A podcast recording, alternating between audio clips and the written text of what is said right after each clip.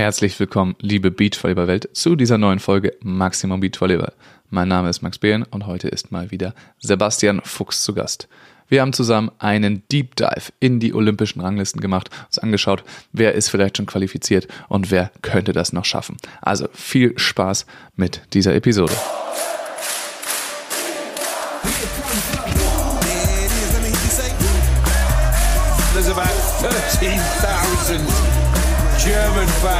There, loving this atmosphere.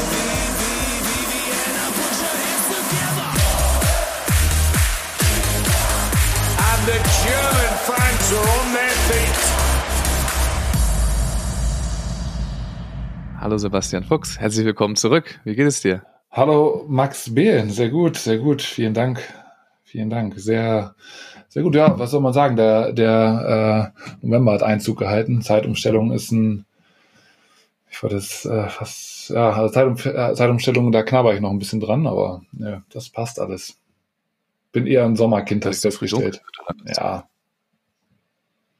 Ja, ich, ich auch. Also das Gute äh, sind wir auch mit unserer Sportart natürlich auch äh, ein bisschen vorbelastet, die sich ja im Sommer etwas besser ausüben lässt. ja, das stimmt. Ich sehe das immer, ich sehe das immer nur bei ähm, bei Beachvolleyball Timmendorf da, dass die immer noch jetzt draußen. Äh, Habe ich auch machen. gesehen, Ja, ey, das ist krass. das sehe ich sonst eigentlich nirgendwo. Aber die ziehen richtig durch. Malte zieht durch da, ja, das ist, äh, ist cool zu sehen. Äh, aber ja, das äh, machen wir hier nicht mehr. Also ich weiß nicht, vielleicht können die äh, Hörerinnen und Hörer ja auch nochmal Be Bezug nehmen, wenn sie noch draußen sind gerade. Weil, also bei uns, glaube ich, in Kiel macht, spielt keiner mehr Beachvolleyball. Kommt Ja. vor. Aber die hängen auch alle in der Halle rum. Aber gerade an so Standorten, wo es halt keine Beachhalle gibt, äh, wäre nochmal interessant, wie viele da noch sich draußen rumtreiben mit langen Klamotten. Ich weiß, dass, äh, dass in, äh, in Marburg, dass es da auf jeden Fall Verrückte gibt. Nico Kratzel, Adrian Wroblewski und so, die da, sagte Nico auch, den ganzen Winter schon auch draußen spielen, auch bei Regen und so. Und der feiert irgendwie total. Aber ich äh, jetzt nutze hier oben einfach im Norden die Ausrede von der, äh, von der Sturmflut, die wir hier hatten äh, vergangene Woche. Äh, da der Strand der- ist weg. Da gibt's, kann man das nicht ist ganz schwierig, also da jetzt noch draußen Platz zu finden.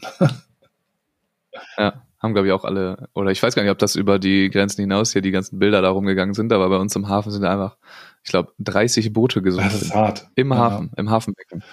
Ich hatte auch nur, ich hatte auch nur gehört, die Diskussion, dass jetzt in, in Schicksee äh, die Stege erhöht und äh, die, die Mauer auf jeden Fall auch ausgebaut werden soll. Hier in Eckernförde hat es einfach auch Teil, einfach komplette Teile der Strandpromenade komplett weggerissen. Also da fehlt kompletter Pflasterstein und sowas, der da weg ist. Aber es war schon, war schon krass. Also man, man sprach von Jahrhundertflut, um mal ein bisschen Werbung äh, zu machen. Heute Abend Ende äh, N3 äh, auf jeden Fall zu sehen.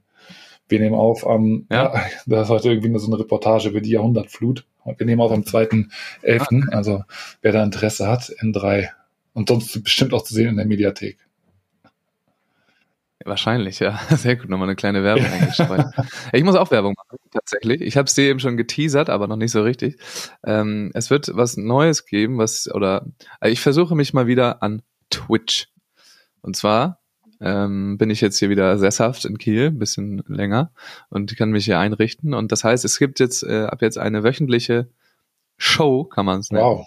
Nicht nur mit mir alleine, sondern mit, hier laufen ja noch einige andere Beachvolleyball-Experten rum in Kiel. Also davon wird immer jemand äh, noch da sein und dann wird es quasi nochmal so eine, ja, eine Beachvolleyball-zentrierte Sendung auf Twitch Wow. geben. Und die erste, die erste wird äh, sein am kommenden Dienstag. Ähm, boah, wir hier den Kalender öffnen. Am Dienstag, den 7. November 2023. Äh, und genau, das ist Dienstag um 19 Uhr. Kann man dann bei Maximum Beach Volleyball bei Twitch einschalten. Okay, und verrätst du schon, wer Da kommt?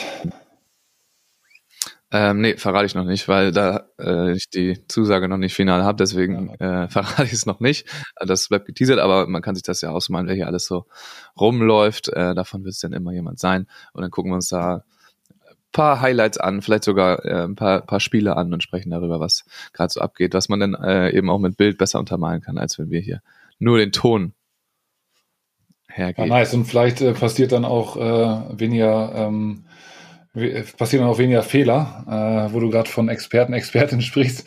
Da haben wir uns natürlich in unserer letzten Folge über die äh, über die WM da ein bisschen reingeredet. Äh, das äh, ja zum Glück zum Glück gibt's aufmerksame Zuhörer und Zuhörerinnen, die das natürlich da auch äh, direkt korrigiert haben. Äh, das war mir auf jeden Fall nochmal ein Anliegen, das äh, das da auch nochmal äh, anzusprechen, dass das natürlich nicht der die Idee ist, hier irgendwelche irgendwelche Märchen zu erzählen, sondern das soll natürlich auch alles der Wahrheit entsprechen.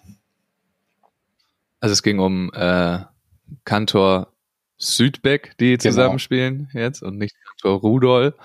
Ähm, und da haben wir uns bei den brasilianischen Damenteams einmal äh, quasi die Genau. verwechselt oder alle in einen Topf geworfen und dann neu rausgezogen. Also dafür gut, dass es so aufmerksame Ja, Hörer auf gibt. jeden Fall. Sehr gut. Okay, dann ist das damit äh, angekündigt. Ähm, ja gut, und es war auch ganz richtig dargestellt, dass äh, ich mich über die Unwissenheit der Kommentatoren Ja, ja, genau. und dann selber Quatsch erzähle. Wollte ich Äh, nur sagen, ja. ja, sehr, sehr gut. Ähm, ich habe es angekündigt, ähm, gerade, ich glaube in der letzten Folge mit Sarah Schulz habe ich das angekündigt, äh, dass wir uns mal mit einem kleinen Deep Dive in die Olympic Rankings beschäftigen werden, jetzt wo die ersten Teams anfangen, ihre zwölf Turniere voll zu machen. Äh, und das würde ich auch direkt gerne mit dir machen, wenn du nichts dagegen Sehr gerne, sehr gerne. Sag mal, welches Geschlecht dir lieber ist zum. Ich habe jetzt gerade die Männer offen. Okay. Ähm, also ich habe mir das auch mal noch mal ein bisschen genauer angeschaut. Also dann gucken wir uns die Männer als erstes an. Vielleicht noch mal zum ähm, ja zum Qualifikationssystem generell. Also äh, logischerweise sammelt man bei World Tour Turnieren Punkte ähm, und um sich dann für Olympia zu qualifizieren, muss man als Team zwölf Ergebnisse haben. Also man muss auch tatsächlich zwölf Turniere spielen. Mit weniger Turnieren, gemeinsamen Ergebnissen ist man gar nicht ähm, im Lostopf quasi für die Olympischen Spiele, kann sich da gar nicht qualifizieren. Also alle Teams, die noch weniger als äh, zwölf Ergebnisse haben, sind theoretischerweise noch nicht in diesen Listen mit drin. Und das kommt jetzt so nach und nach, dass sie ihre zwölf Ergebnisse eben voll kriegen. Hier bei der, Und über diese, auf der Ja. Seite der FAVB hier auch ganz schön geschrieben in der Legende, ne? Also dahinter ist dann T bei den Teams, die noch nicht genug Turniere gespielt haben. Das heißt dann einfach noch, äh, noch nicht genug Turniere gespielt und äh, somit noch. genau, aber deswegen äh, kann man sich die, ähm, die Qualifikation oder die, die qualifizierten Plätze eigentlich sparen, sich anzugucken, sondern man kann sich eher die, die Liste angucken mit den Gesamtpunkten. Ähm, denn die Teams, die da drin stehen, die werden noch zwölf Turniere kriegen. Ja. Ähm, und dann zum weiteren Vorgehen, äh, es gibt 17 Teams, die sich über diese Liste qualifizieren. Dieses Mal. Ähm, und unter diesen, also jetzt in beiden Geschlechtern ist es auch so, unter diesen ersten Teams ist eventuell ja auch noch ähm, ein Weltmeisterteam, äh, das sich direkt qualifiziert. Also Peresic Schweiner und Hughes Cheng sind schon qualifiziert, fallen also aus der Liste raus. Da geht man dann schon mal einen Platz nach hinten. Und weiterhin äh, ist es so, dass nur zwei Teams pro Land bei den Olympischen Spielen teilnehmen können, dürfen. Ähm, wenn dann mehr davon sind, dann rückt es eben, also mehr davon in den ersten 17 sind, dann rückt es dementsprechend weiter nach hinten. Ist vor allem bei den Frauen interessant, bei den Männern auch so ein bisschen. Ähm, ja, das heißt, wir können uns an sich, also wir können uns auch die ganze Liste angucken, aber vor allem nachher wird interessant, wo ähm, Doppelungen eben in den Ländern sind und welche Teams vielleicht noch nicht so vorne mit dabei sind, die aber, also ich weiß nicht, ich glaube bei der FAWB steht es nicht, aber gerade bei 12, 12ndr.at ähm, wird auch immer aufgeführt, welche Teams eine hohe Durchschnittspunktzahl oder welche, was die Durchschnittspunktzahl pro Turnierergebnis bei den Leuten, äh, bei den Teams ist. das. Das ist auch sehr Ja. interessant. Ähm, und was auch zum Beispiel ja schon mal interessant, also wir können es ja schon mal sagen, äh, dass Mosorum sowohl in der Weltrangliste als auch in der olympischen Liste momentan an eins sind.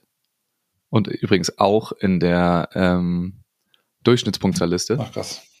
Also selbst da ähm, sind sie mit einem mit einem kleinen Abstand dann doch vor Arman Helwig um so 100 Punkte im Durchschnitt, ähm, was halt wieder betont, dass sie einfach nach wie vor, auch wenn sie jetzt äh, bei der WM im Viertelfinale ausgeschieden sind zum Beispiel, dass sie nach wie vor einfach das beste Team der Welt sind. Das ist das ist Ja. krass. Also ich finde es immer noch krass, mit welcher Konstanz die das einfach äh, Turnier für Turnier auf die Platte Ja. bringen. Also die sind da an eins. Absolute, absolute ja. Ausnahmeathleten. Da muss man, bin ich aber auch gespannt, ne, wie, äh, wie die das oder wie die ihr Spiel jetzt zum nächsten Jahr hin noch ver, verändern, ob sie es nochmal verändern oder ob sie einfach nur nächstes Jahr mit, äh, mit vollen Akkus dann an den Start gehen. Das wird interessant sein zu sehen. Es gab ja dieses Jahr in Start war das, ne, den, der, den seltenen Fall, dass sie in einem Turnier zweimal gegen das gleiche Team verlieren. Das ein Team, die zweimal schlägt sozusagen.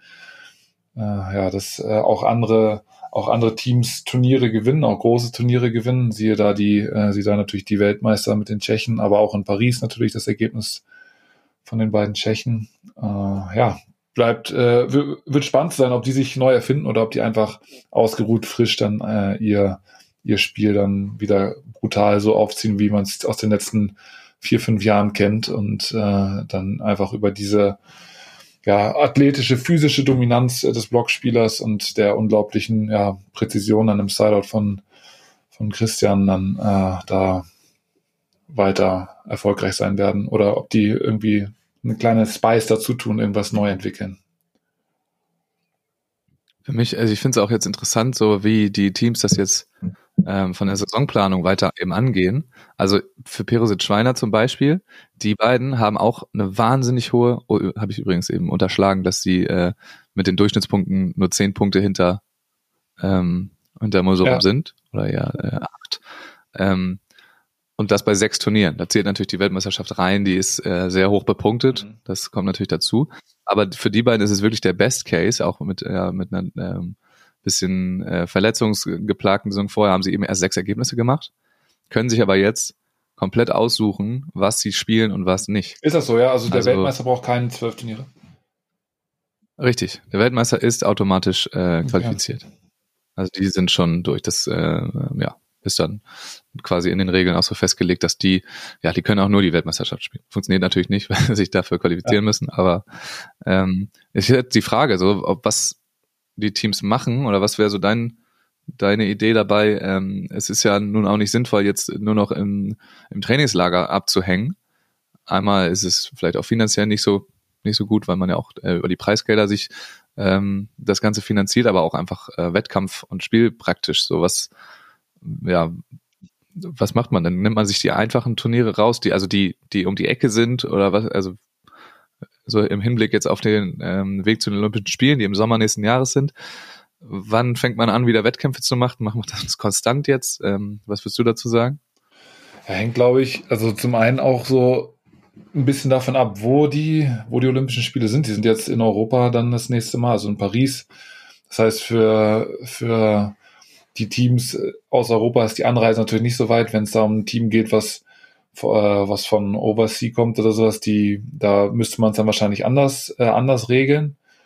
Also dass man sich so an die Zeitumstellung gewöhnt, dass man vielleicht ein großes Saisonvorbereitungstrainingslager in der Region macht, wo dieses Turnier stattfindet, ähnliche klimatische Bedingungen, Zeitzonenwechsel dann auch schon mal übt und sowas, dass man da, glaube ich, gut am Start ist. Und dann kommt es auch, äh, auch davon ab, wie viel du wie viel du so in den Jahren vorher gespielt hast. Wenn du ein Team bist, das viel spielen, also was, äh, was wirklich einen Rhythmus braucht und weiß nicht, physisch, physisch vielleicht auch noch, auch noch gut beisammen ist, noch relativ jung ist, dann kannst du natürlich auch mehr spielen, äh, als ein Team, was, was dann schon, ja, Anfang, Anfang Mitte 30 ist. Da werden dann vielleicht eher schon mal Körner gespart. Die Erfahrung ist dann, ist dann irgendwo da und davon lebt es ja auch im Beachvolleyball äh, extrem und dann wirst du mehr Zeit haben zum Trainieren. Ich weiß nicht ganz genau.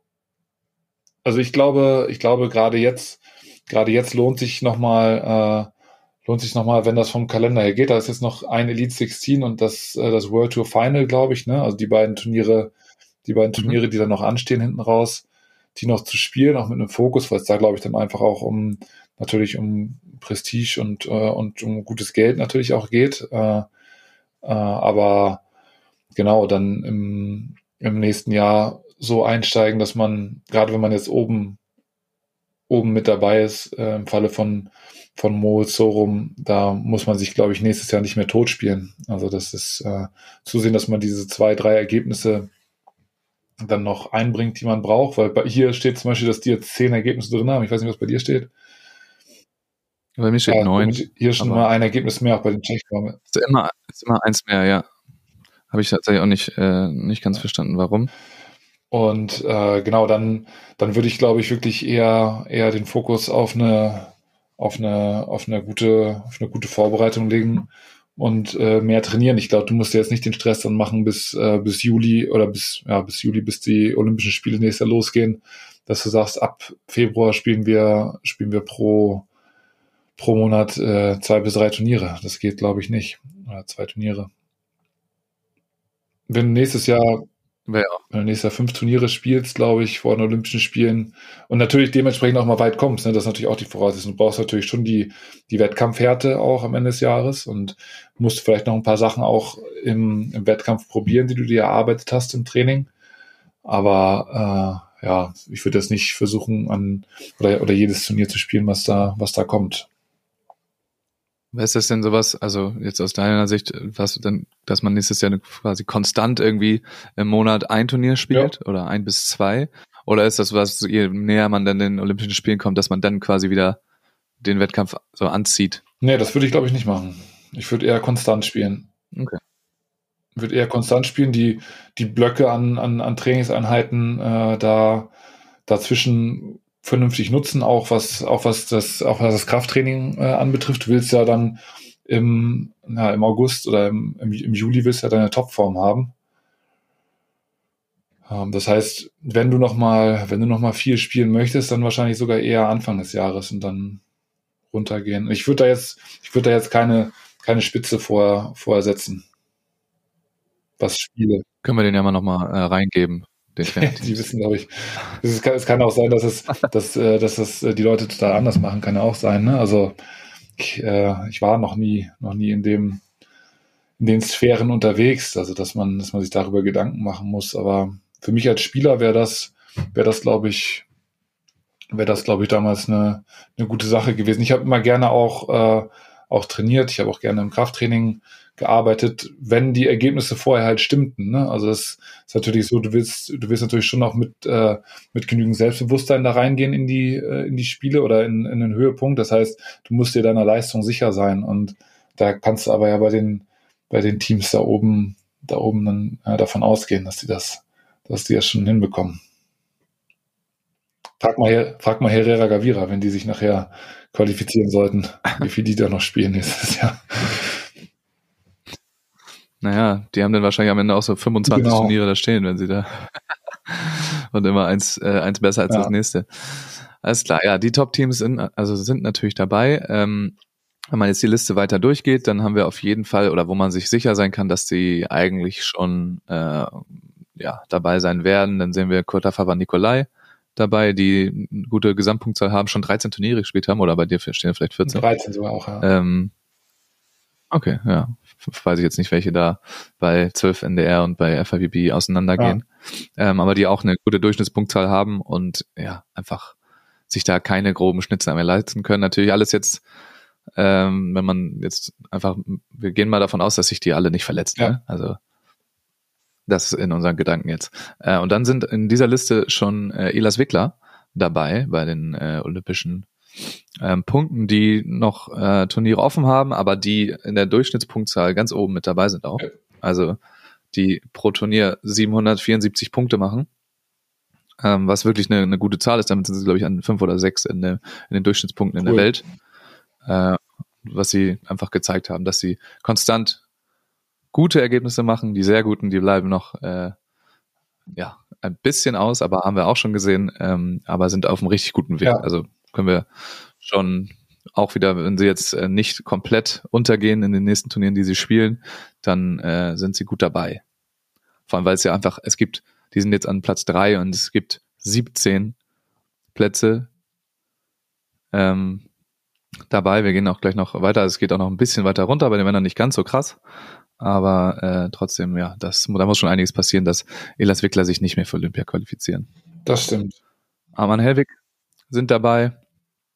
Ähm, ist klar, haben auch noch ein paar Turniere offen, aber werden sich da qualifizieren. Und dann kommen auch schon zwei interessante Teams, nämlich André George und Evandro und Arthur, ja.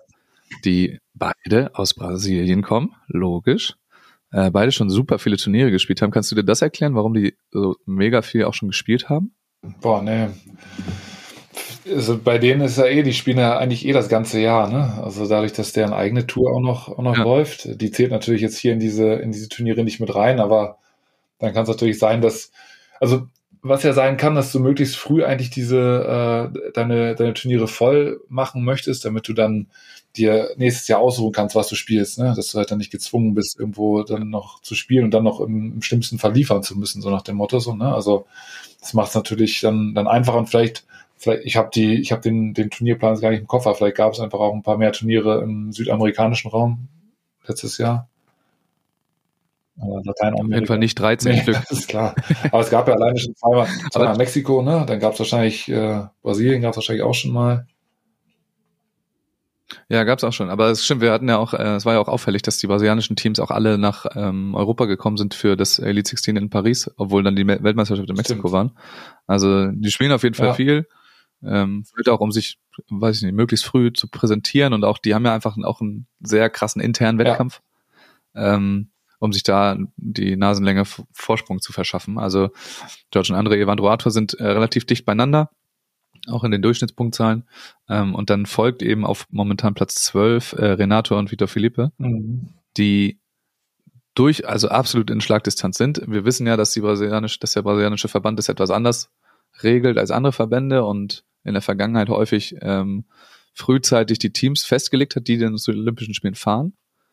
Ob das wieder so, ob das jetzt immer so ist, dieses Jahr so ist, wissen wir nicht.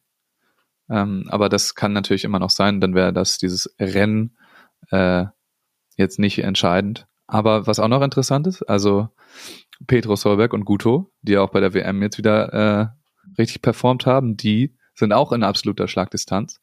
Ähm, punkten nämlich ähm, ungefähr, also mehr im Durchschnitt als ähm, George und Andre und Evandro Mhm. und Arthur, haben aber noch nicht so viele Ergebnisse gemacht. Ja, Das heißt, die sind, äh, können auf jeden Fall ihre brasilianischen Kollegen noch einholen. Und darum geht's ja letzten Endes bei denen nur. Also denen ist es eigentlich egal, ob sie in den ersten 17 sind oder Ja. nicht. Ähm, sondern die müssen eigentlich ihre, ja, zwei der Teams überholen, die vor ihnen ja. sind. ja laut, laut Weltrangliste hier sind es irgendwie 1000 Punkte zwischen, äh, zwischen Pedro und Renato und Vitor Felipe und dann Ja. nochmal irgendwie 1200 nach oben dann, ne? Richtung George und André. Ja, aber die haben halt leere Ergebnisse, Ja. ne? Also Ja. Die anderen verbessern sich jetzt um äh, nicht Ja. so viel und die verbessern sich immer um die komplette Punktzahl, die sie noch einbringen Mhm. dabei. Also das könnte nochmal spannend werden. Wie gesagt, wir wissen jetzt auch nicht, ob es dann irgendwie vorher festgelegt wird oder nicht. Aber die vier äh, brasilianischen Teams, die kloppen sich auf jeden Fall noch da drum. Da können wir jetzt noch nicht sagen, dass eins sicher fährt ähm, und Ja, andere nicht. stimmt. also das können wir schon mal im Hinterkopf behalten, oder eigentlich haben wir beide Teams schon gesagt. Renato Vito Felipe sind momentan unter den ersten 19, äh, unter den ersten 17 und Perosic Schweine auch. Das heißt, Stand jetzt, und das wird auch mindestens so bleiben, werden, äh, wird nachher in der Liste bis Platz Ja. 19 geguckt. Bis Platz 17, weil die beiden Teams dann eben rausfallen und man dann dementsprechend weiter runtergeht. Ähm, ja, du hast sie eben schon erwähnt, Herrera Gavira sind heiß im Rennen um die, äh, um die olympische Qualifikation. Was ist deren, Sch- haben echt viele Punkte. ja, was ist deren Schnitt? Was ist, ich, das habe ich die Seite. Ähm, 603, das ist äh, auch sehr gut. Also knapp hinter ähm, zum Beispiel Evandro und Mhm. Arthur. Ähm, also sind, sind da gut dabei. Die sind auf, also sind tatsächlich auf einem richtig guten Weg. Ja, Sind jetzt an, an Platz 7 der Liste. Und das ist das gleiche wie bei Las Vegas. Also da muss schon einiges passieren, dass die halt jetzt noch so weit nach hinten fallen, weil sie sich ja auch jetzt einfach nur noch verbessern Ja. können. Es gibt ja kein, es gibt ja keinen Weg, wie sie weniger als diese Punkte sammeln können, aber es sind einige Teams halt noch in, in der Nähe. Das ist relativ knapp beisammen von der Gesamtpunktzahl, aber es ist halt nicht so aussagekräftigt, weil die alle unterschiedlich viele Turniere es ist halt auch krass, Herrera Gavira, die halt einfach aus Mexiko direkt nach Goa weiterfliegt nach Indien, um da das Turnierchen zu spielen und auch ins Finale gehen, glaube ich, dort dann gegen, äh, gegen Österreich verlieren. War das Finale? Ja. War das Finale? Ja, ich glaube. Finale oder Halbfinale? Ich weiß Also, nicht, haben auf jeden Fall gegen Österreich. gegen Österreich verloren nach 14 zu 9 Führung oder so, also im dritten. Also so eine richtig, also so, eine Sache, die man eigentlich von den beiden noch nicht kennt. Normalerweise tüten die das Ding dann ein und sind stabil genug, aber ja, aber das ist auch, Vielleicht doch müde. Ja, genau, auch krass zu sehen, dass sie diesen Trip dann einfach auf sich nehmen, ne? Also, Um dann das 14. oder 15. Genau. Ergebnis einzubringen. ja, Äh, Ja, dann geht's los mit, ähm, mit dem ersten holländischen Teams in der Liste. Da wird, das wird auch noch interessant, denn also Brauer Musen sind da mit Abstand äh, vorne bei Team Holland, sind dann acht momentan mit knapp 700 Punkten im Schnitt. Das ist gut, das sollte wahrscheinlich Mhm. reichen. Haben zehn Ergebnisse gemacht. Ähm, und ein bisschen weiter hinten haben wir dann aber Immers Vandefelde, Mhm. Die äh, momentan auch mit qualifiziert wären, wenn man jetzt gespielt, die ne? Liste nehmen. Genau, und dann äh, 516 Punkte im Schnitt, also ein bisschen weniger. Aber, wenn man da halt nicht vergessen darf, sind Burmans de Groot, die ein Stück weiter hinten sind, aber halt auch erst sechs, äh, sechs oder sieben Turniere eingebracht Ja. haben. Ähm, mit, mit einem überragenden Durchschnittswert von 740. Also damit sind sie, glaube ich, an vier oder fünf der Teams ähm, von den Durchschnittsergebnissen. Und äh, die waren eben beide verletzt länger und äh, legen jetzt erst richtig los. Weißt du denn, ob die jetzt spielen? Haben Sind die in den Listen drin für die nächsten Turniere? Ähm, ich habe sie nicht, das können wir nachher gucken, wenn wir die, die Turniere noch mal durchgehen. Ähm, aber sie müssten jetzt auf jeden Fall mal ran. Also es wird ja auch ein bisschen eng, ne? Jetzt muss man sechs Turniere spielen. Äh, ist gar nicht so ohne, vor allem wenn man nicht weiß, wann und wo die Turniere im nächsten Ja. Jahr sind, weil das ist einfach noch nicht raus. Ja, weiterer Punkt dafür, Also das, dass man dieses Jahr schon relativ viele Turniere halt abhandelt und äh, mit einbringen kann, weil ja, die, die Diskussion wird auf jeden Fall losgehen, wann geht's nächstes Jahr los, welche Turniere werden wo gespielt und äh, das wird dann ein richtiges Gehaue und Gesteche da, ne? Also ja, ja, man weiß halt nicht, wie einem das in die eigene Planung passt. Also du hast ja keine Ahnung, was wann wie ist. Vielleicht haben die schon mal so einen Draft jetzt gesehen, die äh, die Teams, aber ich glaube nicht. Ja, ich äh, normalerweise sehe ich den dann Ja. auch, äh, habe noch nichts gesehen. Ähm, ja, also kann ich, würde ich denen auch empfehlen, dass sie da jetzt schon mal anfangen zu spielen. Aber wir sehen auf jeden Fall bei Holland wird's auch richtig spannend nochmal. Und irgendwie, ich weiß auch nicht, also Ilmars Vandefelde, jedes Turnier ist es so, dass ich keinen einzigen Ballwechsel von denen sehe. Und dass sie dann trotzdem aber vorne in den, trotzdem äh, ein Viertelfinale. in den, ja, trotzdem immer im Viertelfinale landen. Also fliegen für mich zumindest immer unterm Radar und sind, äh, wären Stand jetzt für die Olympischen Spiele Ja. qualifiziert. Da passiert natürlich noch einiges. Ähm, genau. Wir haben dann, interessanterweise, Ranieri Karambula, die noch da vorne mit Mhm. dabei sind. Ähm, das, ja, also da müssen wir eigentlich nochmal drüber sprechen. Der Wechsel von, äh, oder äh, Nikolai Lupo. Ja, Daniele Lupo hat das Ganze mit losgestoßen, ähm, das Team aufzubrechen, sich einen neuen Partner zu suchen, hat dann äh, äh, Enrico Rossi äh, ja, ein attraktives Angebot gemacht, mit ihm zu spielen.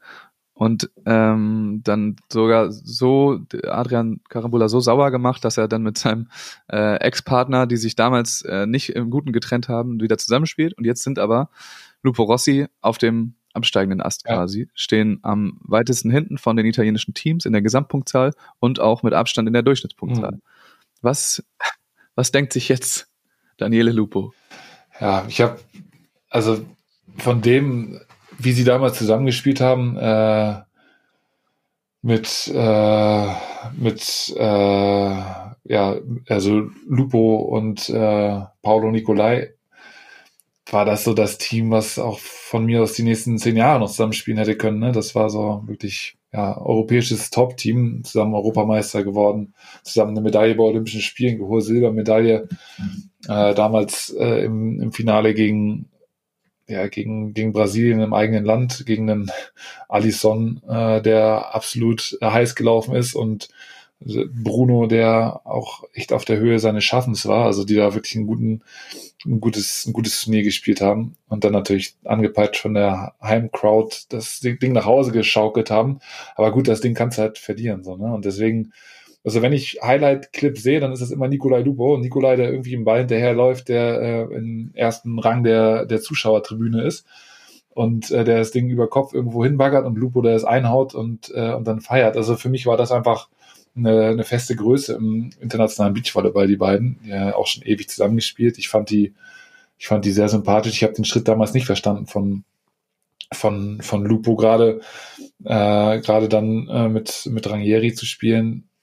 Ja, der ist, der auch so partiell gezeigt hat, dass er, dass er auf jeden Fall ein richtig gutes Level oben mitspielen kann. Aber die Konstellation weiß nicht, war gefühlt ein bisschen zu cool für die Welt. Also da hat es einfach nicht so, nicht so gut gepasst und ja, dann, ich meine, zu, zu Nikolai äh, gehst du nicht wieder zurück, ne? nachdem das ein Jahr mit, äh, mit Rangieri nicht geklappt hat. Das ist, äh, das wollte er sich, glaube ich, auch nicht eingestehen. Nee, der ist, also ich, ich bin mir auch nicht sicher, wie diese Trennung damals stattgefunden hat, weil natürlich ähm, Nikolai äh, sich dann direkt den, den das Prospect, äh, den 01er, glaube ich, Kotafawa geschnappt ja. hat.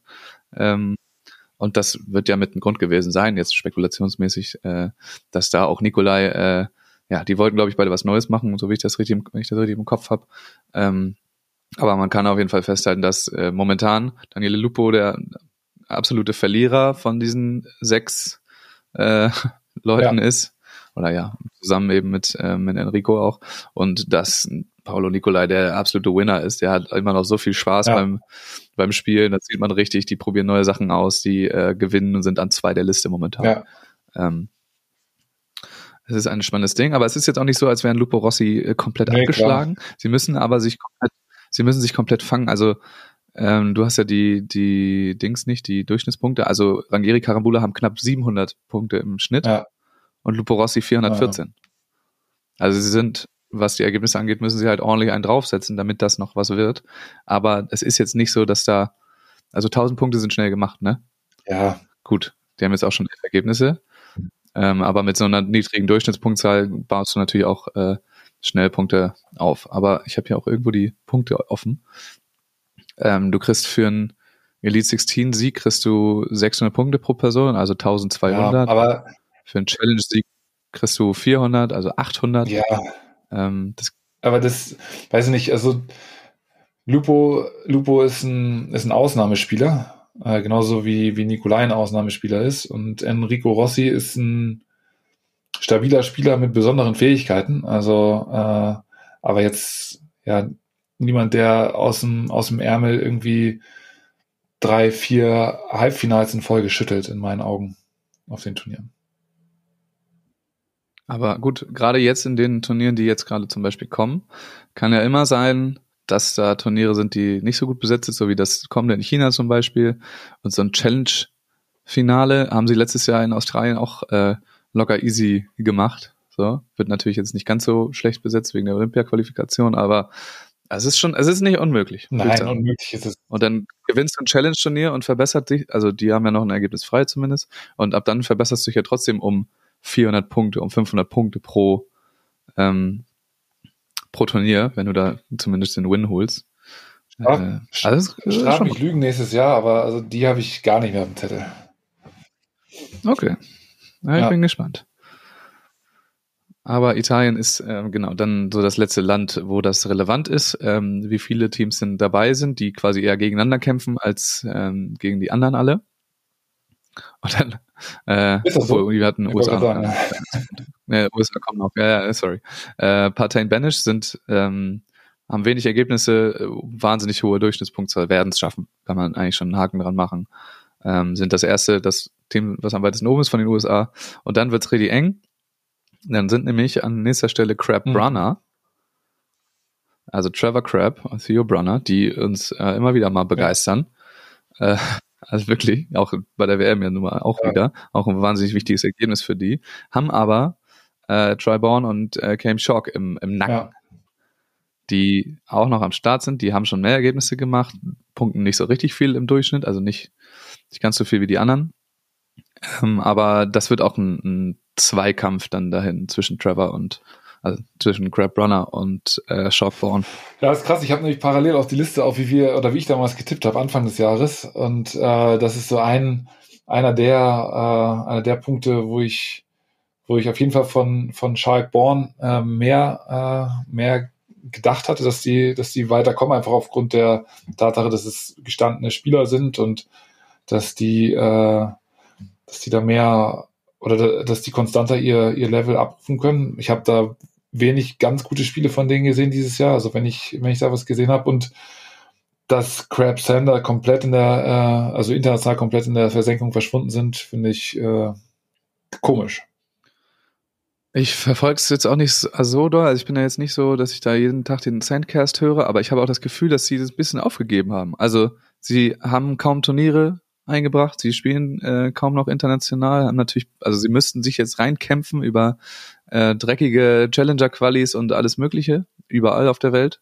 Ähm, und ich habe das Gefühl, dass sie sich auf der AVP einfach ein bisschen wohler Ja. fühlen äh, und da abhängen und ähm, ja, das Projekt Olympia dann schon an den Nagel gehängt. Kommt mir auch ein bisschen so vor. Und wer weiß, ob die halt sagen, gut, wir, wir, wir, wir wetzen die Säbel für 2028 in LA.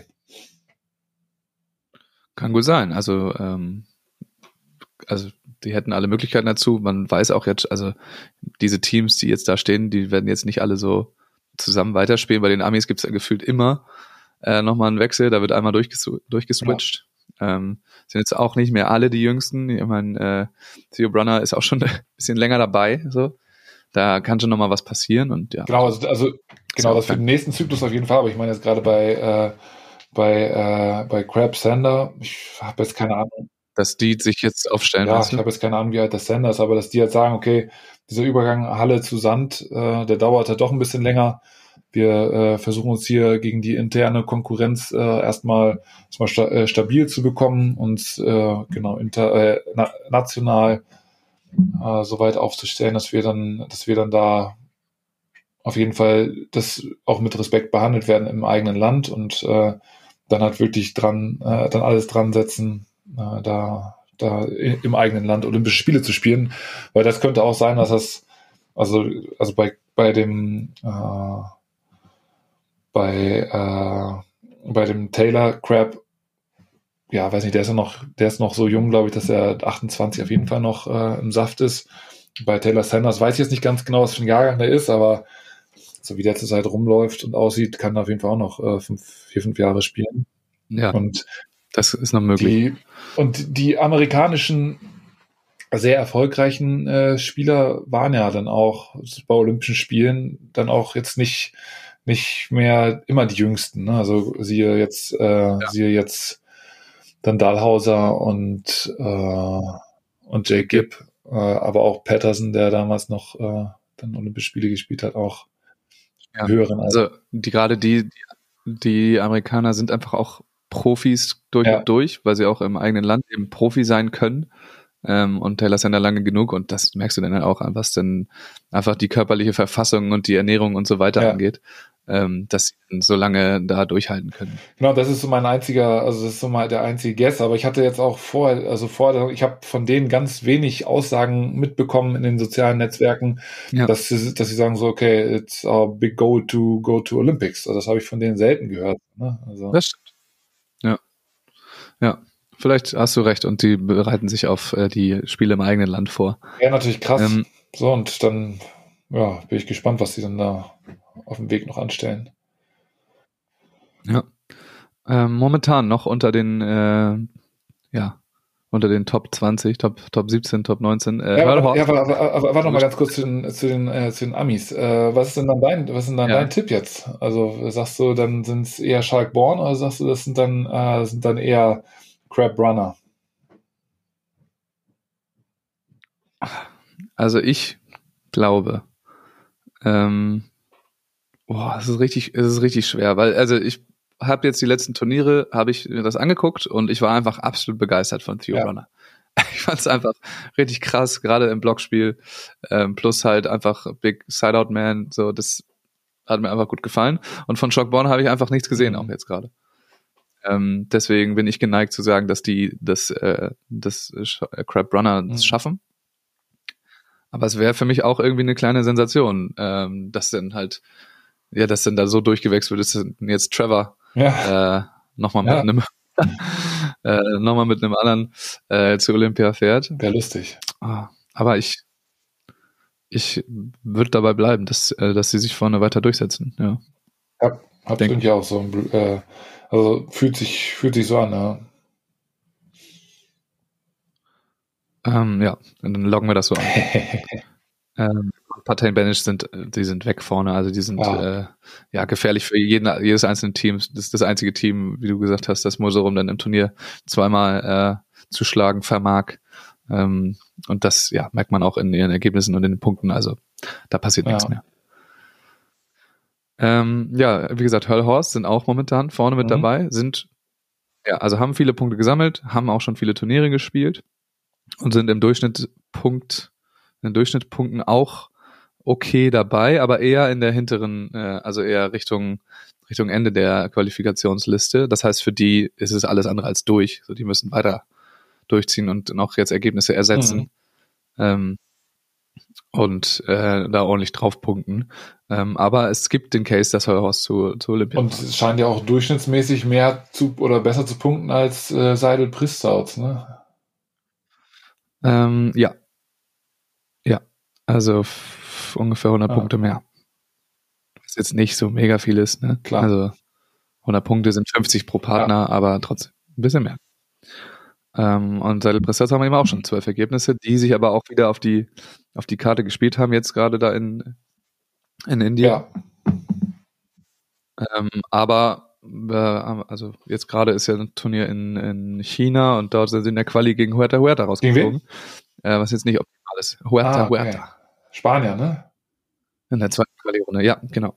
Ähm, deswegen, das wird noch spannend. Die haben auf jeden Fall alle Möglichkeiten, da sich auch noch reinzuspielen, aber sind momentan eben an 23 und müssen eben bis auf 19 vor. Aber wie gesagt, das, die Plätze sind ja noch ein bisschen ähm, durcheinander mhm. alles. Äh, aber ja, das, das äh, kann man sagen, dass sie auf jeden Fall auch noch im Rennen sind und dass aber Horst ganz klar da die Nummer eins sind momentan ja. in Österreich. Ähm, wir haben unter anderem in der Liste noch Hot Schubert, Hot ja. Schubert. Die sind einfach ganz ähnlich mit Earl Horst so oder mit äh, Renato Vitor Philipp sind so auf einem Level da, müssen sich noch anstrengen, können aber, also es gibt den Case, dass sie es dass sie es mhm. packen. Und für die gibt es auch noch tatsächlich auch noch den großen Case, sowohl für McHugh Burnett, die auch noch im Rennen dabei sind, als auch für Hottes Schubert, dass sie über die ähm, über die Plätze, wie heißt das? Continental Cup Geschichten reinkommen, denn da spielen sie eben äh, spielen sie in ja, Asien mit? Ja. ja. ja. spielen im asiatischen Verband aber auch immer gegen mit. Chinesen durchsetzen, ne? Genau, ähm, aber das ist ja eine realistische Chance. Die haben ja ein, also ein überragend krasses Vierer-Team ja. und dann, wenn sich einer qualifiziert, haben sie auch noch ein drittes Team, was, was äh, krass dabei ist. Also da mit Nicolas Caracher, die dann halt auch mitziehen können und dann kann, es gibt einen guten Case, dass, dass zwei australische Teams dahin fahren. Das meiner stimmt. Meinung nach. Ähm, da sind noch Grimald Grimald dabei die auch nach wie vor einfach ja stabil spielen, stabil punkten. Äh, ähnliche Situationen sind so im hinteren hinteren Bereich müssen noch mal richtig liefern, damit das was wird. Aber das das wird da auf jeden Fall knapp. Ähm, und dann bleiben noch Brüloschak, die auf jeden Fall dabei sein werden. Äh, erst sieben Ergebnisse haben, aber im Schnitt halt einfach punkten. Ähm, also richtig hochpunkten und äh, jetzt noch ein paar Ergebnisse sammeln müssen, aber und dann bleiben nur noch, äh, die wir noch nicht erwähnt haben, Ahmed Sherif. Ahmed Sherif, genau. Und dann wird's, ja, da, dann äh, wird's, was die Durchschnittspunkte angeht, hinten. Was? Ja, auch alles so im Mittelfeld. Es gibt so ein paar Teams, die, noch, die man noch äh, ins Rennen bringen kann, wie Berns Mohl zum Beispiel. Lupo Rossi hatten wir schon. Ähm, Evans Buddinger sind noch in Schlagdistanz so, da geht auch noch was. Aber die haben wieder das amerikanische Duell und Krugu Tirat. Genau. Ähm, können auch noch einen raushauen. Äh, meine Liste geht jetzt nur bis 30. Ich habe sie mir ausgedruckt. Ja. Äh, wir können euch dann auf dem Laufenden halten, wenn sich in die Top 30 neue Teams reinspielen. Das ist, glaube ich, eine gute Idee, dass wir im Verlaufe das äh, wir dann da so ein Alert machen, so hallo, hier ist ein neues Team oben mit dabei. Genau, was passiert. Ja, aber Max, was ist denn mit Estland? Nulvak Tisa. Ja, ja also die sind die haben wahrscheinlich noch null Turniere Doch, gespielt. Die haben was? sechs Turniere gespielt, steht hier. 2580 Punkte, also haben die es ja nicht so gepunktet. Ich weiß, dass wir die beide äh, auf unserer Liste hatten. Ganz klar hatten wir die äh, mit drin, ja. Also das ist, äh, das ist so die, die, ich weiß nicht, was da los ist. Ich habe die auch nirgendwo gesehen. Nee, das weiß ich auch nicht.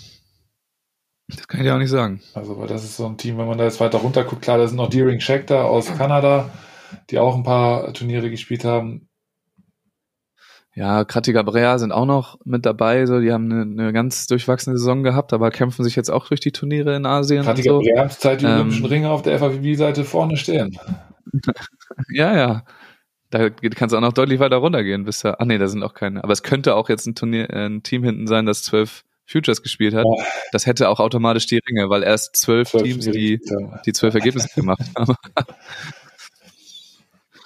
ähm, ja, aber wie, wie, gesagt, da gibt's auch noch äh, hinten noch ein paar Teams. Kantor Südbeck sind auch noch da. Ähm, die die könnten es auch packen, aber wir können jetzt auch nicht äh, bis Liste 60 runtergehen und gucken, wer da noch ja, nee, aber springen könnte. Wir können ja, fand ich schon. Ja, ja, hast recht. Aber wir können ja Woche für Woche äh, auf jeden Fall gucken oder zwei Woche für zwei Woche äh, gucken, ähm, wer sich in diese Top 30 rein sneakt, äh, was es da für Wechsel gibt und äh, dann halt quasi sagen, okay, da gibt's noch einen Contester, die wollen vielleicht doch noch zu Olympia. Ja. Lass uns doch mal in die Damenwelt schauen. Wir haben ja lange, lange an den Männern rumgetüftelt. Ne? Wahnsinn. Also ähm, bei den Damen ist es übrigens auch wieder, finde ich, sehr eindrucksvoll. Das ist, da brauchen wir wahrscheinlich nicht ganz so lange. Da geht es eigentlich nur darum, ähm, wie viele Länder jeweils oder Teams aus den Ländern dabei sind, ähm, weil, das haben wir bei den Weltmeisterschaften gesehen, bei den Damen ist es viel, viel sortierter. Mhm. Viel mehr Favoriten schlagen Nicht-Favoriten. Ähm, wir haben es, wie gesagt, gesehen. Also Seed 1 bis 8 waren fast alle äh, in, äh, im Viertelfinale. Äh, bis auf einen Seed. Und ähm, ja, das ist einfach bei der Damen, das sieht man jetzt auch in den Platzierungen, in den Punkten, da stimmen die Durchschnittspunkte meistens mit den, mit den Platzierungen okay. überein. Also das ist, ist auch so sortiert. So, das ist, da sind die besten Teams weit oben ähm, und die punkten auch im Schnitt am meisten.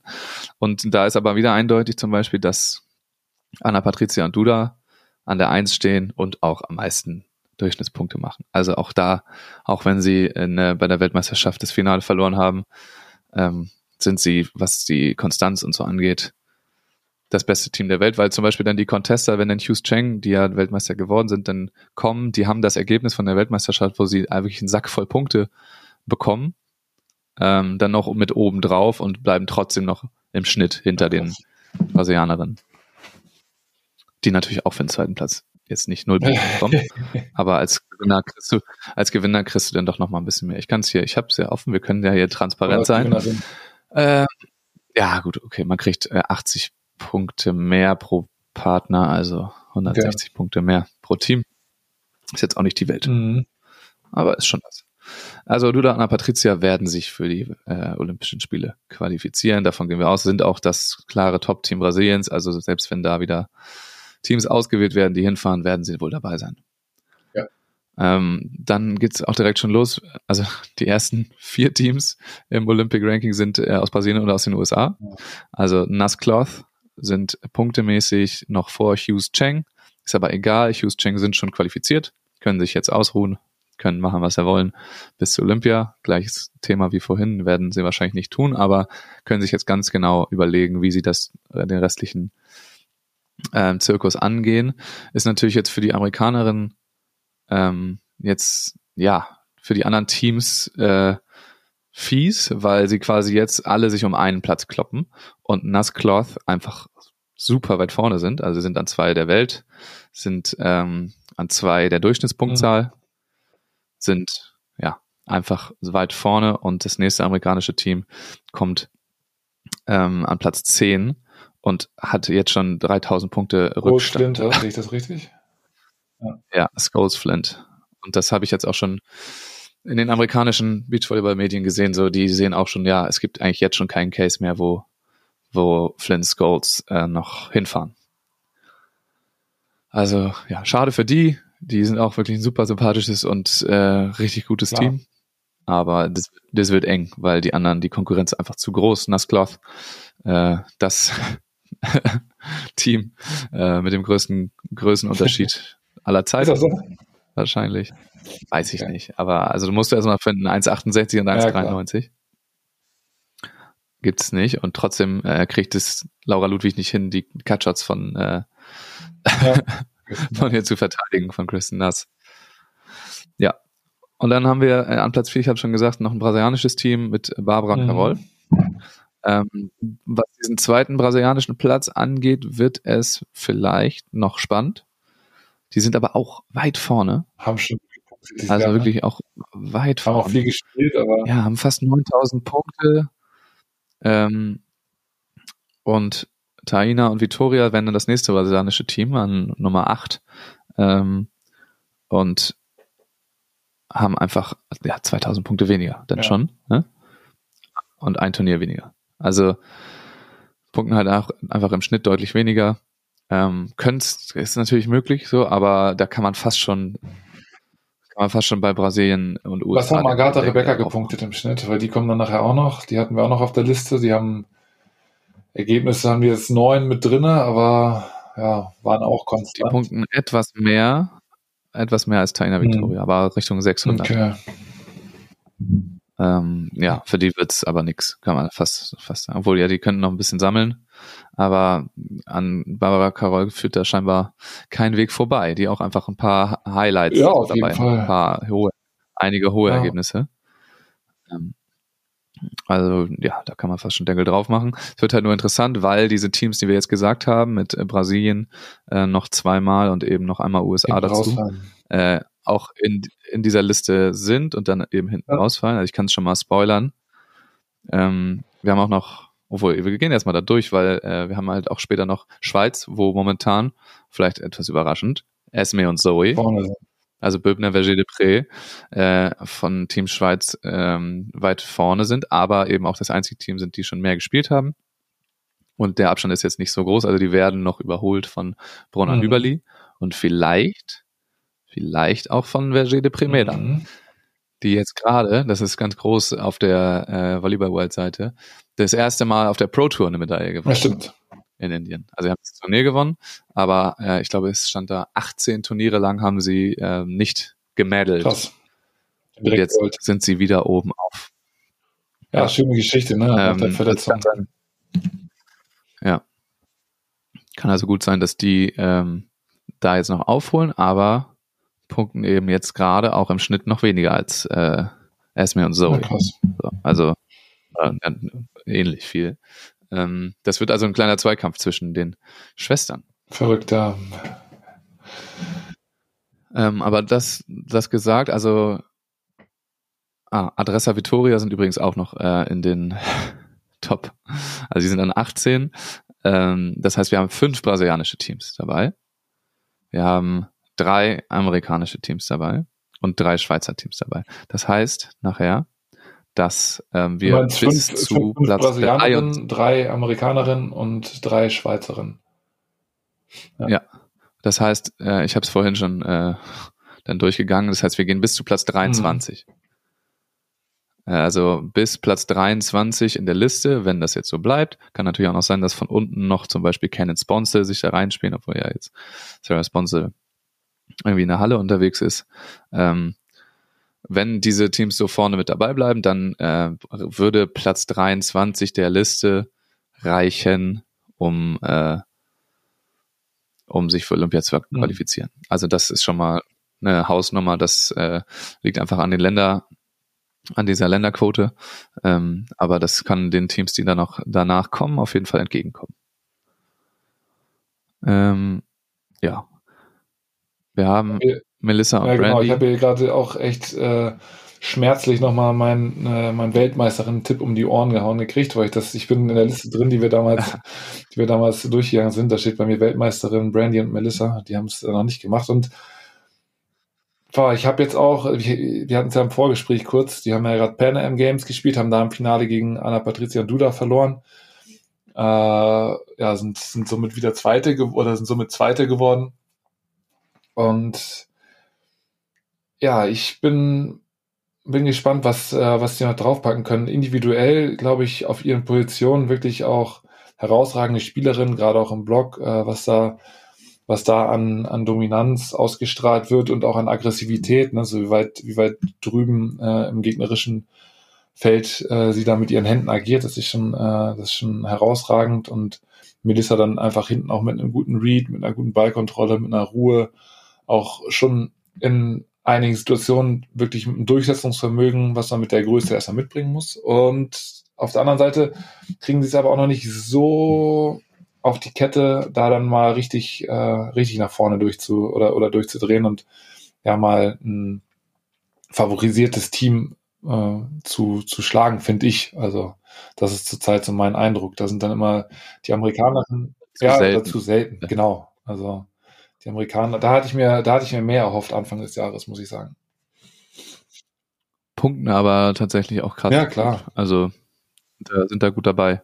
Ja, Ähm, also sind auf dem besten Weg und werden sich, werden sich genau, auch das ist ein super, ist ein super Team, aber ich hatte Anfang des Jahres gedacht, dass die wirklich so das Team der Stunde we- werden könnten oder das Team des Jahres werden. Vielleicht wird's jetzt, äh, vielleicht fruchtet der Samen, den sie gesät haben, Anfang des Jahres jetzt auch erst über Winter und äh, nächstes Jahr zerstören sie dann die ganze Welt. Das kann ja sein, aber ich dachte, das passiert dieses Jahr auch, glaube ich, recht viel, recht viel AVP Ja. gespielt.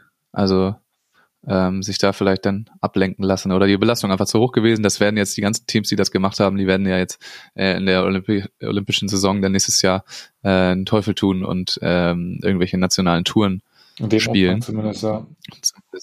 In dem Umfang vielleicht mal ein Turnier, äh, wenn es gerade nichts anderes gibt. Aber das, wir werden die ja deutlich mehr denn ähm, entweder gar nicht sehen oder auf, auf der World Tour, dass sie sich eben nochmal auf dem Niveau messen, auf dem sie sich nachher dann äh, im Höhepunkt Na messen. gut, jetzt wo du, also wo du es jetzt so sagst, ne, also ich meine, klar, für die Teams, die jetzt die zwölf Ergebnisse noch nicht haben, die müssen natürlich dann äh, international spielen, aber wenn du eine, äh, auf der AVP spielen kannst, äh, sag ich mal, ohne dich den Blicken der, der MitkonkurrentInnen da auszusetzen, äh, die, mit denen du dich Ende, Ende Juli, Anfang August um olympische Medaillen schlagen möchtest, dann ist natürlich auch vielleicht ein Turnier äh, auf der brasilianischen Tour oder auf der amerikanischen Tour natürlich auch eine gute Sache, weil, wie du es ja auch gesagt hast, das Level äh, grundsätzlich dort so hoch ist, äh, dass du, Ja. dass du dir da die Ja, Spielhärte oder die Wettkampfhärte auch holen kannst, äh, aber die halt weniger in die Karten schauen lässt, also weniger offensiv. Ne? Also das sind dann auch so taktische Sachen. Obwohl man sich dann fragen muss, ob die Teams denn auch überhaupt, also normalerweise sind die Touren natürlich so aufgestellt, dass sie, dass sie so gut sind,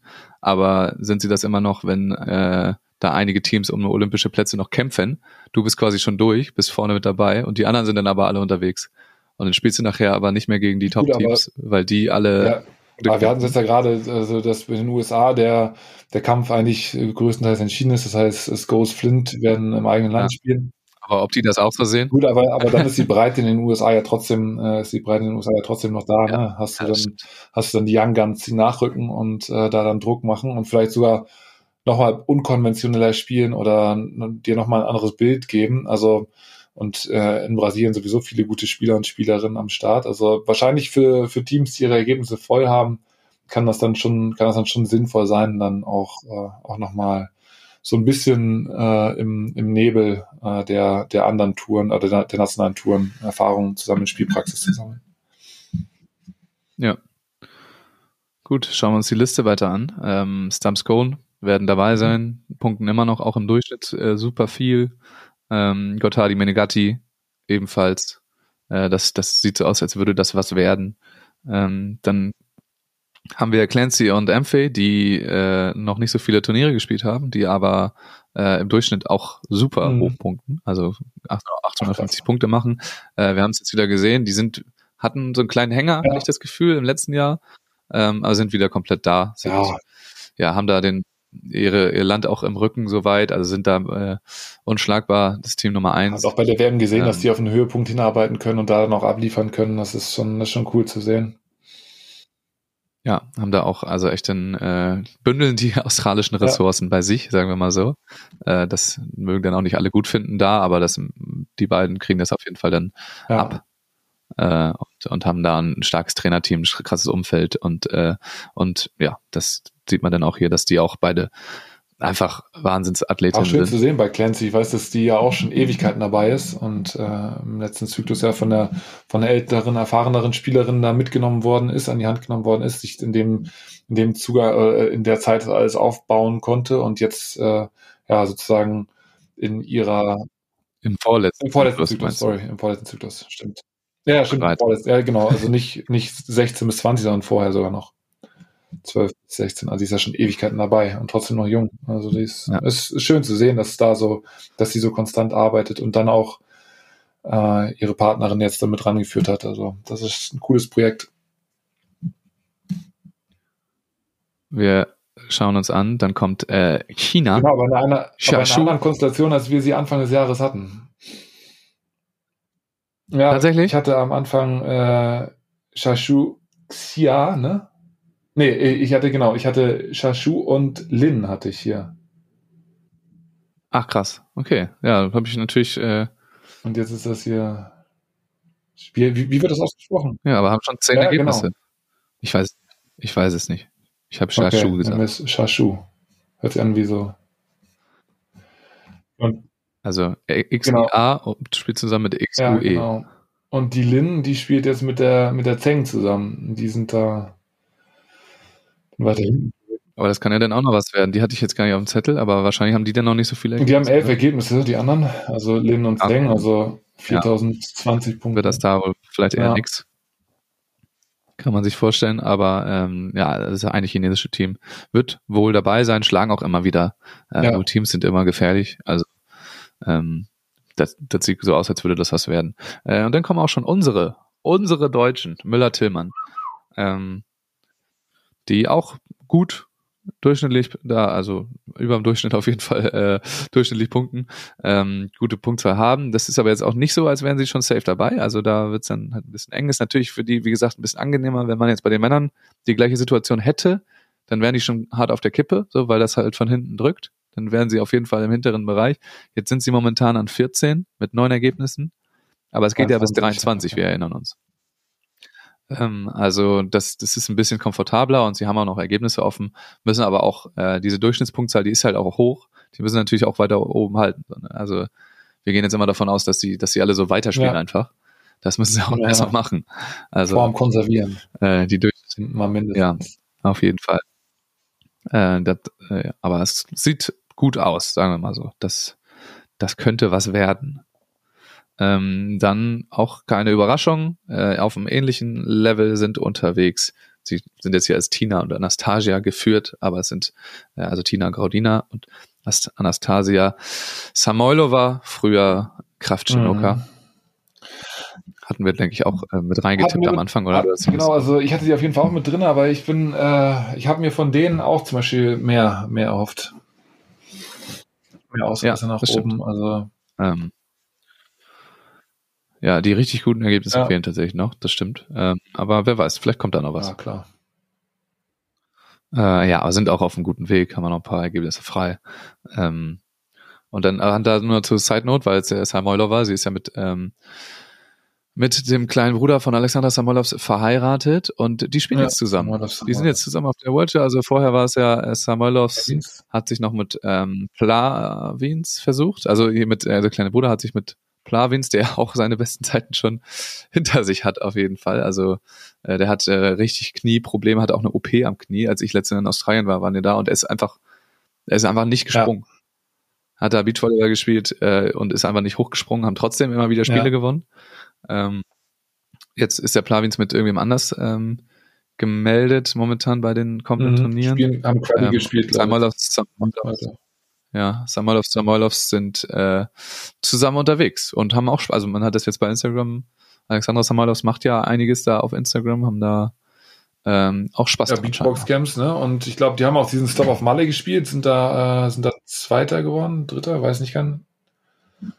Auf jeden Fall eine Medaille geholt und sind jetzt auch in China ins, ins Hauptfeld gekommen. Also, Obwohl das äh, Plavins auch geschafft hat mit Fockerotz. Den haben wir auch schon ein paar Mal gesehen.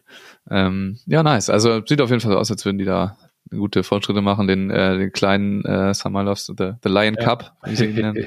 äh, in die, die Wettkampfherde zu, zu bringen und da irgendwie auf die World Tour zu Ja. schleifen. Äh, ist dann auch cool, denn die, die Oldies äh, dann die, die da an die Hand nehmen und mit, äh, mit daran führen. das stimmt. Ähm, aber ja, das nur als Side Note, wo wir gerade bei äh, Damen. den Letten waren. Genau, dann haben wir noch ein Team aus Finnland dabei, Atiain Lahti, äh, die auch schon ja, länger, länger da rumtouren, die auf dem Weg sind, das irgendwie zu schaffen vielleicht. Aber auch jetzt, da wird's jetzt langsam so ein bisschen, dass die so auf der Kippe sind, weit Ja. vorne. Ähm, haben schon gut Punkte gesammelt, aber sind jetzt nicht so, dass sie im Schnitt super, super hoch punkten. Da gibt's noch ein paar, die hinter denen sind, die im Schnitt eben mehr punkten und noch nicht so viele Ergebnisse machen, gemacht haben. Und du meinst zum Beispiel Alvarez Moreno. Ja, ja zum Beispiel. Oder Placid Richard Ja. auch. Äh, die Kenneth Bonsel zum Beispiel haben deutlich, deutlich höhere Durchschnittspunkte, aber bin ja nun nicht mehr irgendwie, ähm, kann also noch, noch ein bisschen was passieren. Äh, auch noch dabei ist, ist der Hermanova Stochlova, Und die irgendwie unermüdlich da ähm, rumspielen. Wären stand jetzt auch dabei, aber jetzt gilt eigentlich für alle das gleiche wie gerade äh, bei Finnland.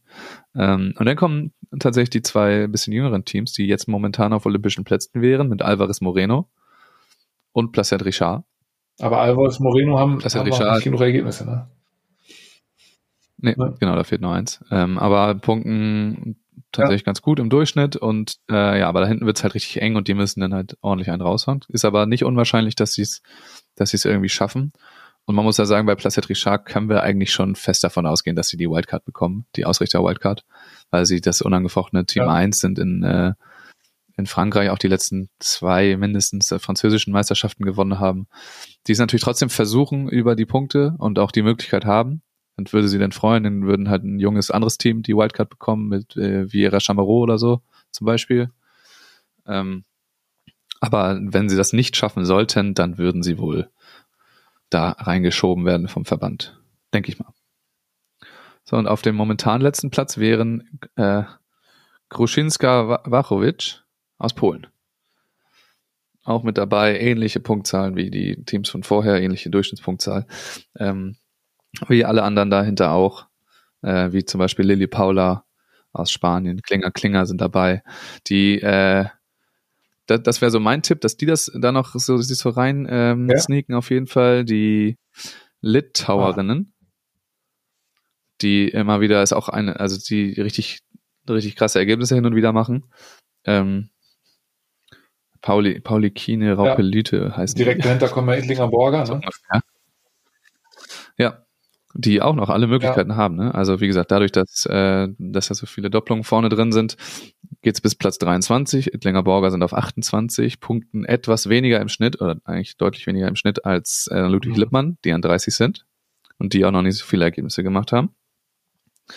Da kann also noch ähm, was passieren für Wen Deutschland. ich jetzt hier noch habe, sind die Thailänderinnen, ne, die wir eigentlich auch äh, Anfang des Jahres äh, dick auf der Liste hatten, die jetzt dieses Jahr noch nicht Ja. so in Tritt gekommen sind, beziehungsweise noch nicht so die Ergebnisse, die Ergebnisse drin haben. Und ich habe noch ein Team, äh, klar, Sponsel Cannon hat mir gesagt, da ist, äh, da ist äh, Sponsel zurück in die Halle gegangen, beziehungsweise spielt da viel.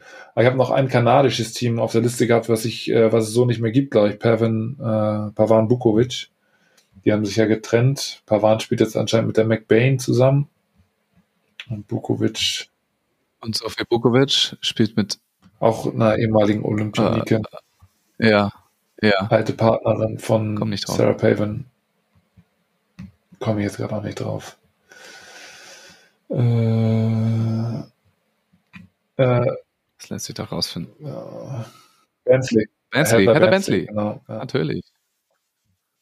Also, Also da, da halten wir es mal genauso wie bei den Männern. Äh, wenn sich da was tut, wenn da noch Teams von hinten drücken, dann, dann melden Ja. wir uns.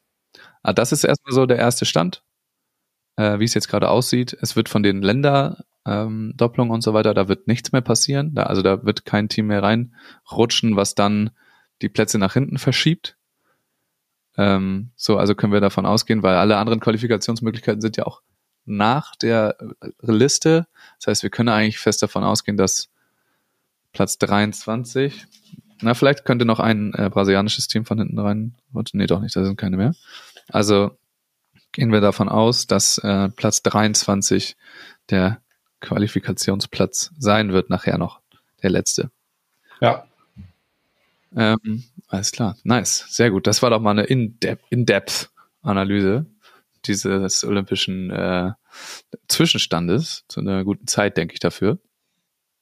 Ähm, dann bleibt uns eigentlich noch äh, übrig, den, den weiteren Verlauf äh, dieses Jahres einmal kurz nochmal zu erwähnen, also wie das jetzt weitergeht, weil es folgen noch ein paar Turniere. Was ich immer noch nicht weiß, die FIVB oder Volleyball World hat angefangen, Beach Volleyball World, ähm, irgendwas über World Tour Finals und irgendwelche Teams zu Ja. posten. Ich habe versucht, es nachzulesen in den Regulations, wo eigentlich drin steht, dass die Qualifikation für die World Tour Finals, also die läuft über die Weltrangliste, die ersten acht Teams der Weltrangliste sind qualifiziert. Aber zu welchem Zeitpunkt, fragt man sich da.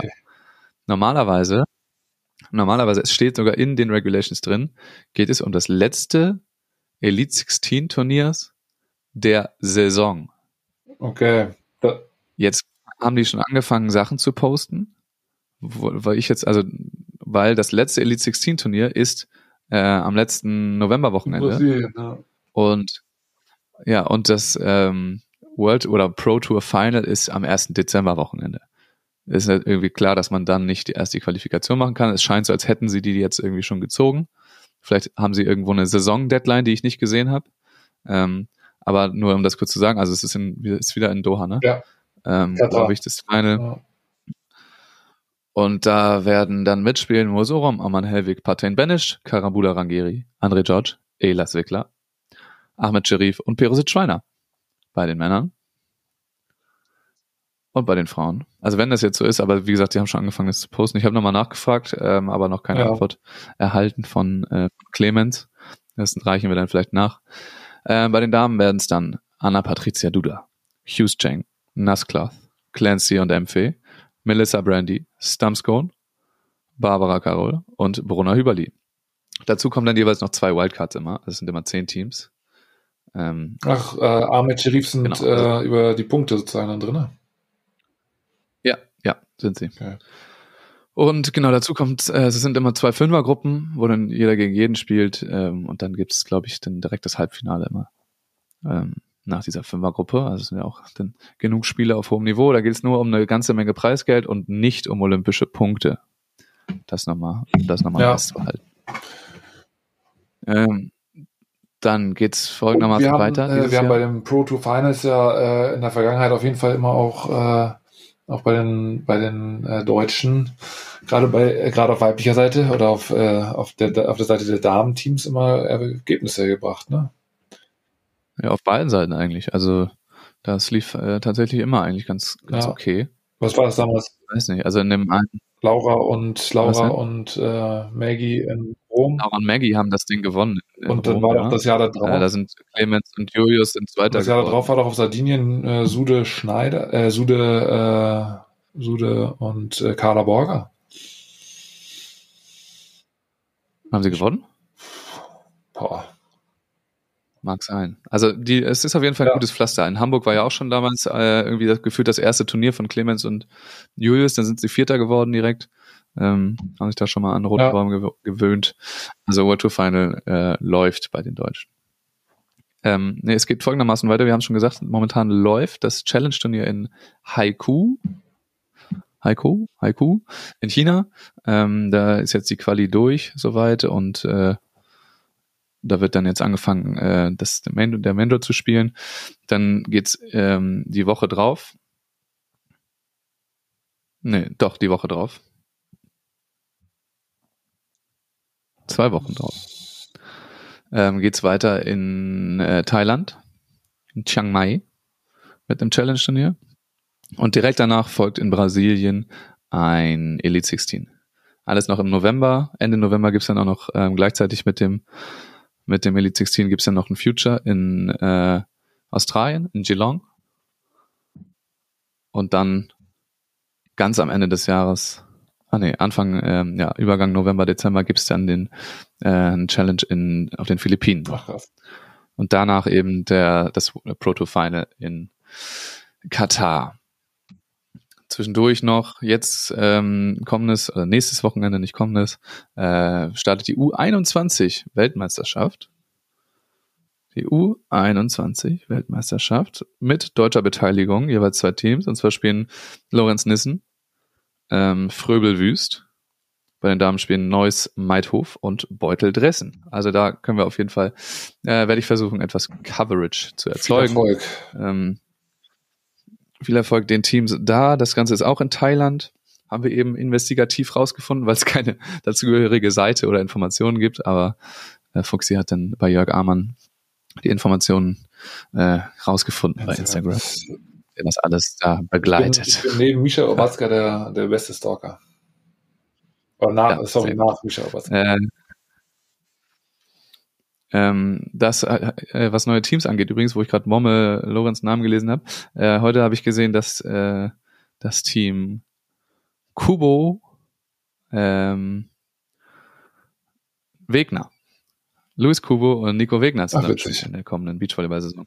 Also ein Ja. Team aus, äh, aus dem Ruhrpott da, ne? Ruhrpott-Team. Auf jeden Fall. Ja, also das finde ich auf jeden Fall spannend. Es ist auf jeden Fall ein wahnsinnig sympathisches Team. Ähm, und ich weiß nicht, Nico jetzt in der, ich weiß nicht, wie ambitioniert er das angehen will, weil er in der ersten Bundesliga jetzt spielt in der Halle. Äh, aber ich wusste auf jeden Fall, dass Fabi Kaiser nicht mehr weitermacht, auf dem Level Beachvolleyball zu spielen. Aber das kann, also wird mir, wird mir gut gefallen. Ich freue Ja. mich darauf. Das sind aber gute Zocker. Ähm, dann, Fuchsi. Also nochmal die Erinnerung, am Dienstag um 19 Uhr gibt es die erste Ausgabe von dem neuen Twitch-Format. Ähm, da auf jeden Fall einschalten. Äh, und ja, es wird jetzt nochmal irgendwie die heiße Phase. Man kann sich nochmal ein bisschen Beachvolleyball angucken, der da in, in Asien und äh, in, in das eine Turnier in Brasilien gespielt wird. Ähm, kommt natürlich immer darauf an, ne, was für, was für Zeiten. Das sind natürlich immer äh, spannende Zeiten, aber das gibt auf jeden Fall genug Material, dann, um sich noch ein bisschen hochklassigen Beachvolleyball anzugucken. Freue ich mich schon drauf. Und äh, dann sage ich schon mal vielen Dank fürs Zuhören. Ich hoffe, es hat geholfen. Bitte sagt äh, Bescheid, wenn wir wieder Fehler gemacht haben. Ähm, oder wenn wir keine Fehler gemacht haben. Auf uns auch. Fall. Und ähm, sagt uns vor allem Bescheid, wenn ihr noch draußen Beachvolleyball Das wäre noch interessant zu wissen. Also, vielen Dank fürs Zuhören. Danke, Fuxi, Gerne. für deine Zeit. Und dann hören wir uns äh, bald wieder. Hau rein.